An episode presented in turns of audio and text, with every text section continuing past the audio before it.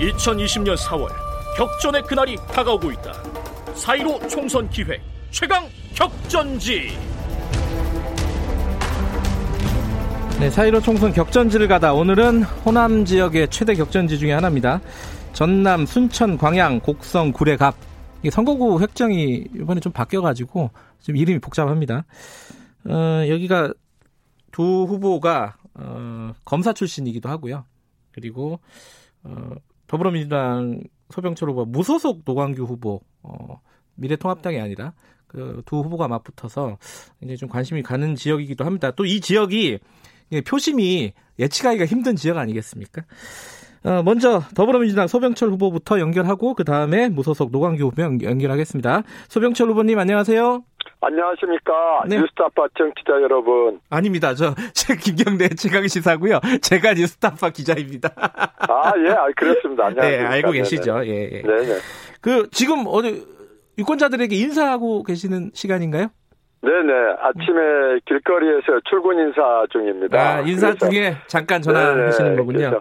우리 사랑하는 순천 시민 여러분, 날씨가 쌀쌀합니다. 희망찬 네. 따뜻한 마음으로 힘차게 출발하십시오. 예. 이게 김경래 최강시사 이거는 전국 방송이라서 순천 네. 분들도 많이 듣고 계실 겁니다. 네네네. 네. 시청률이 아, 저 청취율이 아주 높습니다. 예, 예. 클라스에 너무 높아가지고. 그 네. 지금 현재 판세는 어떻습니까? 그 조금 음, 뭐랄까요, 박빙이다 이런 보도는 계속 봤습니다. 현장에서 느끼시기는 어때, 어때요? 네, 최근 여론조사에서는 1위를 네. 했습니다마는 네. 더욱 겸손하고 감사드리는 마음으로 하루하루 선거운동하고 있습니다. 네. 남은 기간에도 시민들 민심을 떠받들 수 있도록 더욱 네. 겸손하고 더욱 진지하게 선거운동 해 나갈 생각입니다. 근데 여기가요, 또 청취자 여러분들도 다 아실 것 같은데 과거에 보면 통합진보당 김선동 의원이 당선이 됐고 이정현 네. 새누리당 당시 후보 아, 의원이 당선이 됐어요. 네, 네. 이게 더불어민주당이라고 표를 다 주는 지역이 아니지 않습니까? 뭐, 맞습니다. 뭐 어려운 게 좀 있으실 것 같아요. 그런 네, 부분에서 지난 10년 동안 네. 우리 순천 지역에는 민주당 국회의원 없었습니다. 네. 방금 진행자님 말씀하신 것처럼 순천 시민 여러분들께서 아주 정치적으로 네. 그 어떤 뛰어난 판단력을 갖고 계신 분들입니다. 네. 그래서 저도 그 시민들의 그 민심에 부합할 수 있도록 더욱 진지하고 겸손하게 음. 선거운동하고 있습니다. 어 지역 공약 뭐 저기 전국적으로 좀 유권자들에게 소개시켜 줄 만한 공약 있으십니까? 가장 앞세우고 계신 공약? 제 이번에 앞서 말씀하신 것처럼 선곡 획정 문제.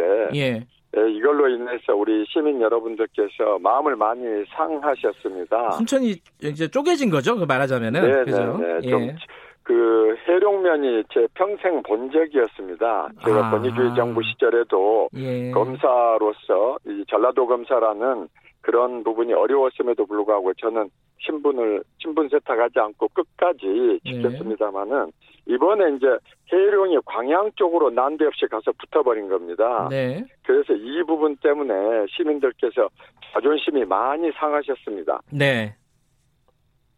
그래서 저도 사실은 이 부분에 대해서 깊은 아픔을 느낍니다. 네. 지난번에 네. 우리 이낙연 상임선대위원장께 오셔서 네. 시민 여러분께 정말 진솔하게 사과드렸습니다. 네. 그래서 앞으로 시민 여러분들이 원하시는 대로 음. 가장 이상적이고 옳은 방법으로 선거구를 정상화시키겠다고 거듭거듭 음. 약속하셨습니다. 예. 저 역시 이번 21대 국회에 등원시켜 주신다면 가장 먼저 선거구 획정을 바로 잡을 겁니다. 네. 그래서 다시 한번 시민 여러분께 죄송스러운 마음과 함께 반드시 반드시 해룡면을 되찾아 오겠다는 약속을 드리고요. 예. 그 외에 이제 그 공약으로는 오랜 수건 사업들이 몇 가지가 있습니다. 네. 특히 이제 우리 동부 지역 사실 전국 17개 시도 중에 의과대학 없는 데가 우리 전남입니다. 아, 네. 그래서 의과대학 설립 부분에 대해서 시민들께서 많은 염원이 계셨습니다. 네. 그렇지만은 그동안에 실질적으로 이루어진 것이 없었습니다. 네. 그리고 이제 또 하나 부분이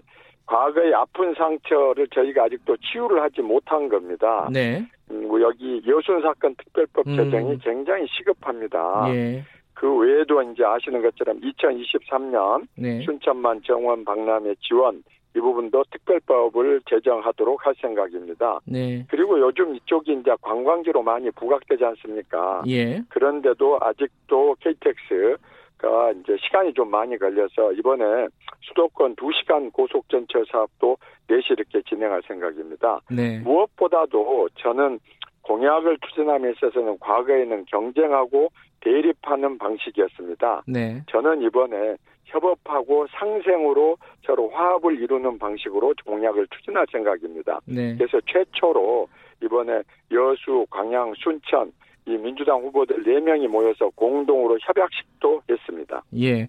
하나만 말씀해 달라고 했는데 너무 여러 개를 말씀해 주셨습니다. 아, 이게 지금 할 말씀이 많으시군요. 더 중요하다고 말할 예. 수 없을 정도로 예. 우리 순천 시민들의 염원 사업입니다. 죄송합니다. 아닙니다. 그 어, 검찰 얘기 하나만 여쭤보고 어, 네. 마지막 얘기 좀 여쭤보겠습니다. 그 지금 어, 채널 A하고 어, 그 검사장이 유착했다 이래가지고 감찰 들어갔는데 총장이 지금 못하게 한다 뭐 이런 갈등이 있습니다. 이거 어떻게 해야 된다고 보세요? 어떤 게 맞는 거예요? 감찰이? 그래서 이제 지금 그 구체적인 내용은 저도 이제 뉴스에만 얼핏 그렇죠. 보았습니다. 예. 그러나 이제 과거에 그 참여정부 시절에 제가 그 법무검찰 개혁 청사진을 만드는 실무 책임자였습니다. 네. 그때 이제 아시는 것처럼 수사는 독립적이고 중립적으로 해야 합니다. 네. 그러나 이 검찰에 대해서 감찰을 정확하게 해야만이 네. 그 검찰의 중립성과 수사로부터의 독립성이 보장된다고 생각을 해서 네. 참여정부 때 검찰에 대한 감찰 기능을 대폭 강화시켰었습니다. 네. 그래서 저는 어, 수사의 중립 독립과는 별개로 네. 이 검찰에 대한 감찰 부분은 네. 정확하게 이루어지는 것이 맞다는 생각입니다. 네. 다만 그것이 이제 일각에서 염려하시는 것처럼 네. 수사의 중립성이나 독립성을 침해하는 것이 아니냐 네. 하는 우려 부분 이 부분은 심각하게 생각하되 그러나 반드시 검찰도 감찰 부분은 정확하게 진행되는 게 맞다는 생각입니다. 음, 예. 자, 그 다시 지역 얘기로 돌아와서요. 네. 지금 그 노광규 후보 같은 경우도 무소속이긴 하지만 이제 과거에 민주당에 있었고 그래서 뭐 크게 다르지 않지 않느냐 뭐 이렇게 생각하시는 유권자들도 있을 것 같아요. 노광규 후보가 아니라 왜 소병철 후보여야 됐나 되는지 여기에 대해서 짧게 한 말씀 듣고 마무리하죠. 네, 안타깝습니다. 왜냐하면 네. 사실 정치는 일관성과 신뢰 아니겠습니까? 네. 필요에 따라서 탈당했다, 입당했다, 탈당했다, 입당했다 이런 것을 거듭하는 부분에서는 정말 안타깝게 생각합니다. 네. 두 번째, 의회 정치는 정당 정치지 않습니까? 네. 다수당에 소속돼 있을 때 네. 후보가 생각한 또는 제시한 공약이나 정책들을 관철할 수 있는 거 아닙니까? 네. 무소속이나 작은 정당은 현실적으로 지금 여의도에서 독자적인 그 의사를 관찰하기 어려운 실정이라는 걸 진행장님도 잘 알고 네. 있지 않습니까? 네. 그래서 저로서는 힘 있는 집권 여당 후보라는 점을 강조드리고요. 네. 특히 전남은 문재인 대통령 가장 높은 득표율로 당선시켜준 겁니다. 민주당, 민주당이기 때문에 그랬던 겁니다. 네. 그래서 그런 부분을 우리 위대하신 순천 시민 여러분께서 이번에는 반드시 생각해 주실 줄 알고 있습니다. 네. 그 노한규 후보가 어, 소 후보님 그 선거법 위반으로 고발했잖아요. 이거 어떻게 나가고 있는 겁니까? 아, 사실 이 부분에 대해서는 시민들께 염려를 드려서 진심으로 송구스럽게 생각합니다. 네. 다만 저로서는 항변할 내용도 많고 혐의에 대해서도 오해도 많다고 생각합니다. 네. 선거가 끝나면 법과 원칙에 따라 절차가 진행되는 거기에 따라서 저도 충분히 존중하고 그렇게 진행할 생각입니다. 예, 알겠습니다. 오늘 여기까지 듣겠습니다. 고맙습니다. 네, 감사합니다. 청취자 여러분 오늘 또 즐거운 하루 보내십시오. 네, 순천 시민 여러분 감사합니다. 네, 고맙습니다. 소병철 더불어민주당 전남 순천 광양 곡성 구례갑 국회의원 후보였습니다. 자, 바로 이어서 무소속 노광규 후보님 연결하겠습니다. 안녕하세요. 안녕하세요. 네. 안녕하십니까. 예. 예. 지금 역시 유세장에 계신 건가요? 아, 시민들 만나고 계신 건가요? 예, 저도 아침에 네. 유세차로 시민들 만나 뵀다가 잠깐 좀 차 멈추고 예. 어, 인터뷰하고 있습니다. 아, 고맙습니다. 이 지금 죄송합니다. 아까 그 소병철 후보 후보께도 여쭤봤는데 네. 이 순천이라는 지역이 어 민주당 계열 후보들한테 그렇게 녹록한 지역이 아닙니다. 그렇습니다. 어, 예, 근데 지금은 어 지지율로만 보면은 뭐 박빙 혹은 뭐 소명철 후보가 조금 우세하다 뭐 이런 얘기도 나오고 있고요. 어떻게 보십니까 지금 판세를? 어, 우세한 건 없고요. 아 그래요? 어, 지금까지 여론조사는 대부분이 제가 이겼죠. 마지막에 어쩌다, 예, 예. 어쩌다가 한두 번 뭐이 소명철 후보가 이긴 것도 나오고 그러는데요. 예, 예. 제가 볼 때 민심은 굉장히 복잡하신 것 같아요. 왜냐하면은 아, 예. 갑작스럽게 한 달 만에 국회의원 하겠다고 낙하산 후보가 내려왔기 때문에 예. 지역도 찢겨진 입장에서 굉장히 예. 혼란스러운 것 같아요. 예. 당이 이러면 안 되는 거죠. 음. 정치가 예측 가능해야지 아무리 민주당 지지도가 세다고 자기들 마음대로 지역민들 의사도 묻지 않고 이렇게 짓밟고 그러면 안 되는 거죠. 헌법과 법률에 위반된 이 선거구 쪼개기가 정말로 시민들이 많이 분노하고 있습니다. 아. 그 지금 사실은 어뭐 더 잘 아시겠지만은 이 호남 지역의 민주당 지지세는 굉장히 높잖아요. 근데 이 유독 이 순천 지역에는 민주당 지지도가 그렇게 높지는 않은 이유가 그런 선거구 쪼개기 때문에 그런 거라고 보시는 거예요? 그것도 있지만 예. 아, 순천이 호남의 정치 1번지인 곳입니다. 네. 여기는 조금만 오만하거나 또 조금만 네. 이 민의에 어긋난 짓을 하면은 절대로 용서하지 않는 지역입니다. 음흠. 이거는 굉장히 수준 높은 유권자들이 계시는 곳이죠. 네. 저는 이번에 민주당 후보 혼날 거라고 생각합니다. 왜냐하면 음, 네. 민주당 지지도가 뭐 60% 70%에 육박하는데도 예. 전국에 있는 모든 유명 인사들을 다 불러 모아도 무소속 후보가 저 혼자를 지금 못 이기고 있지 않습니까? 음. 그거는 공천이 잘못되었고 당이 잘못하고 있는 것이고 네. 시민들 민의에 따르지 않는 공천 결과를 내놓았다 이런 네. 생각입니다. 예, 지금 소명철 후보는 근데 이게 어 자꾸 당을 탈당했다 들어왔다 이렇게 하는 것은 어 문제가 있다 이런 입장이시잖아요. 여기에 대해서는 뭐라고 얘기하시겠습니까? 아니 4년씩 이렇게 준비한 사람들이 경선 기회도 갖지 못하고 네. 갑작스럽게 한 달 만에 줄잘 써갖고 낙하산 후보 내려온 분이 할 말은 아니죠.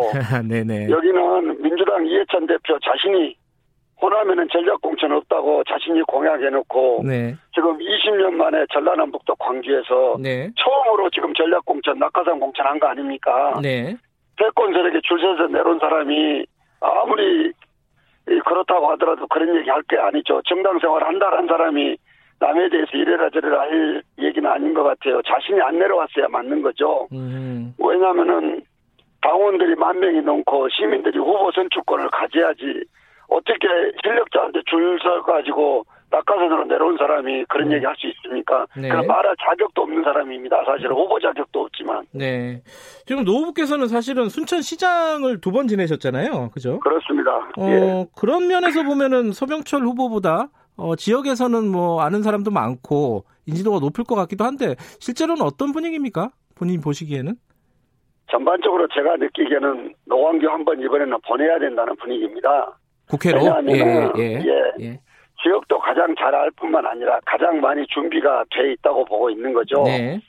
아시다시피 저는 고졸 출신의 이 고시 합격에서 검사가 돼서 시장까지 한 사람입니다. 네네. 세상에 이 주류들만 전부 다 판치는 세상에 아하. 비주류 후보 누구 하나인가는 들어가 있어야 되지 않겠습니까? 예. 전부 다들 자기들끼리 인맥 잡아서 하는 세상에 누군가는 이 학벌과 집안과 지역의 벽을 깨는 사람이 있어야 되지 않겠습니까? 예. 아마 그런 사람으로 노광규가 이번에는 한번 가야 된다. 네. 그동안에 고생을 너무 많이 했다. 이런 분위기입니다. 예. 아, 검, 검사 출신이라고 말씀하신 김에 아까 소명철 후보에게 여쭤본 거 똑같은 거 여쭤볼게요. 지금 감찰 진행되고 있는데, 아니, 감찰을 한다 그러는데 지금 윤석열 총장이 맡고 있어요. 어, 이 부분은 예. 어떻게 해야 된다고 보세요? 검사 출신이시니까 잘 아시잖아요? 우선 저도 잠깐 아까 소명철 후보 네. 그, 들었는데요. 30년 동안 검찰에서 고검장까지 한 사람들은 뼛속과 피까지 다 검사라고 봅니다. 네. 그런 분들이 할 얘기는 아닌 것 같고요. 예, 예. 정말로 이제 수사와 감찰은 분리가 돼야 맞는 거죠. 아. 저도 언론 보도만 봐서 내용은 선거하느라고 잘 예, 모르겠어요. 예. 잘 모르겠지만 아마 여러 이유들이 있을 것인데 예. 아, 잘못하면 감찰에서 처벌받는 것은 공무원의 기본적인 음. 거죠. 예. 알겠습니다. 어, 지역 얘기로 다시 돌아와서요. 어, 가장 앞세우시는 얘기하고 싶으신 공약 있으면 좀 소개해, 소개해 주시죠. 사실은 순천에 지금 다른 공약이 무용지물입니다. 왜냐하면은 네. 순천 인구가 28만이 넘는데 네. 지금 5만 5천의 신도시가 찢어져서 옆 동네 선곡으로 날아가 버린 이런 상황이 됐어요. 네.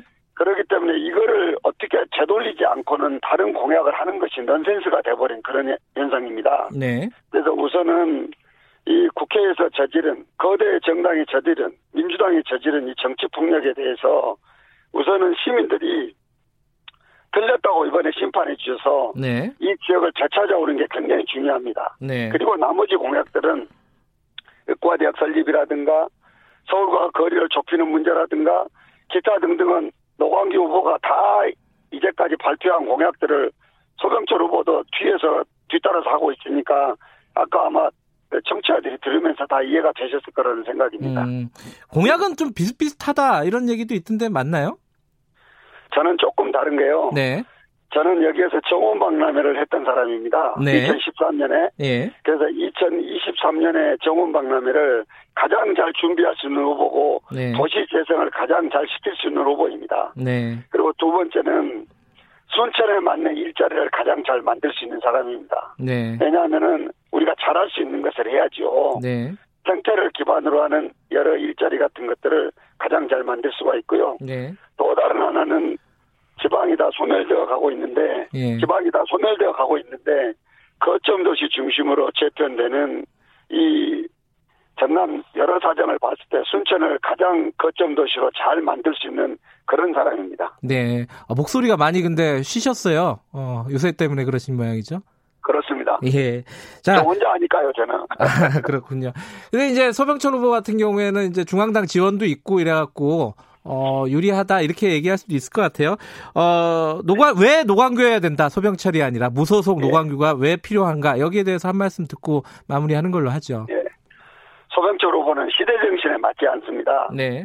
공정하지 않는 후보입니다. 음. 지금 공정을 부르짖고 있는 이때 낙하산으로 20년 만에 호남에 내려온 후보가 왜 유리하겠습니까? 네. 저는 시민들께서 소병철 후보 절대 선택하지 않을 겁니다. 그리고 음. 두 번째는 순천의 선거구 획정으로 신도시를 지켜져 나간 폭력을 행사한 그 정당의 대표입니다. 네. 저는 이번에 시민연합군이 중앙에서 분리하니까 수많은 유명한 사람 불러오고 있는 이 민주당 후보를 퇴출시킬 것이라고 생각합니다. 네. 민심도 그렇게 흘러가고 있습니다. 네. 결국 민심을 이기는 후보, 민심을 이기는 정당은 없다고 생각합니다. 네. 저는 이번에 꼭 노광규 후보를 뽑아서 아마 호남의 선거혁명을 이루어내고 네. 호남의 지도자를 새롭게 세울 것이라 그렇게 믿고 있습니다. 예, 알겠습니다. 오늘 여기까지 듣겠습니다. 고맙습니다. 네, 감사합니다. 목소리가 네. 많이 쉬셨네요. 예, 요새 때문에 고생이 많으신 것 같습니다. 노광규 무소속 전남 순천 광양 곡성 구례갑 국회의원 후보였습니다. 어, 자, 1부는 여기까지고요. 2부, 3부에서 많은 것들이 예정돼 있습니다. 어, 먼저 2부에서는요. 지금 한참 달리기 하고 계신 분입니다. 어, 여수에서 서울로 쭉 올라오고 있는데 어디까지 왔는지 자 국민의당 안철수 총괄 선대위원장 어, 연결해서 인터뷰를 좀 해보고요. 그리고 바로 이어서 정의당 얘기를 오늘 좀 해보겠습니다. 정의당의 비례대표 청년 선거 대책 본부장이죠 장혜영 후보하고도 얘기를 나눠보겠는데 뭐 조국 관련된 조국 사태 관련된 정의당 입장의 사과 이런 것들을 발표하기도 했죠. 사실 물어볼 게 굉장히 많은 후보이기도 합니다. 시간이 좀 짧아가지고 좀 아실 것 같은데 좀 기다려 주시고요. 그리고 3부에서는 어, 지금 가장 큰 이슈, 어, 뭐랄까요, 어, 문제입니다. 서울시 유흥업소 이거 어떻게 해야 될 것인지 지금 집합 금지 명령 내렸다고 하잖아요.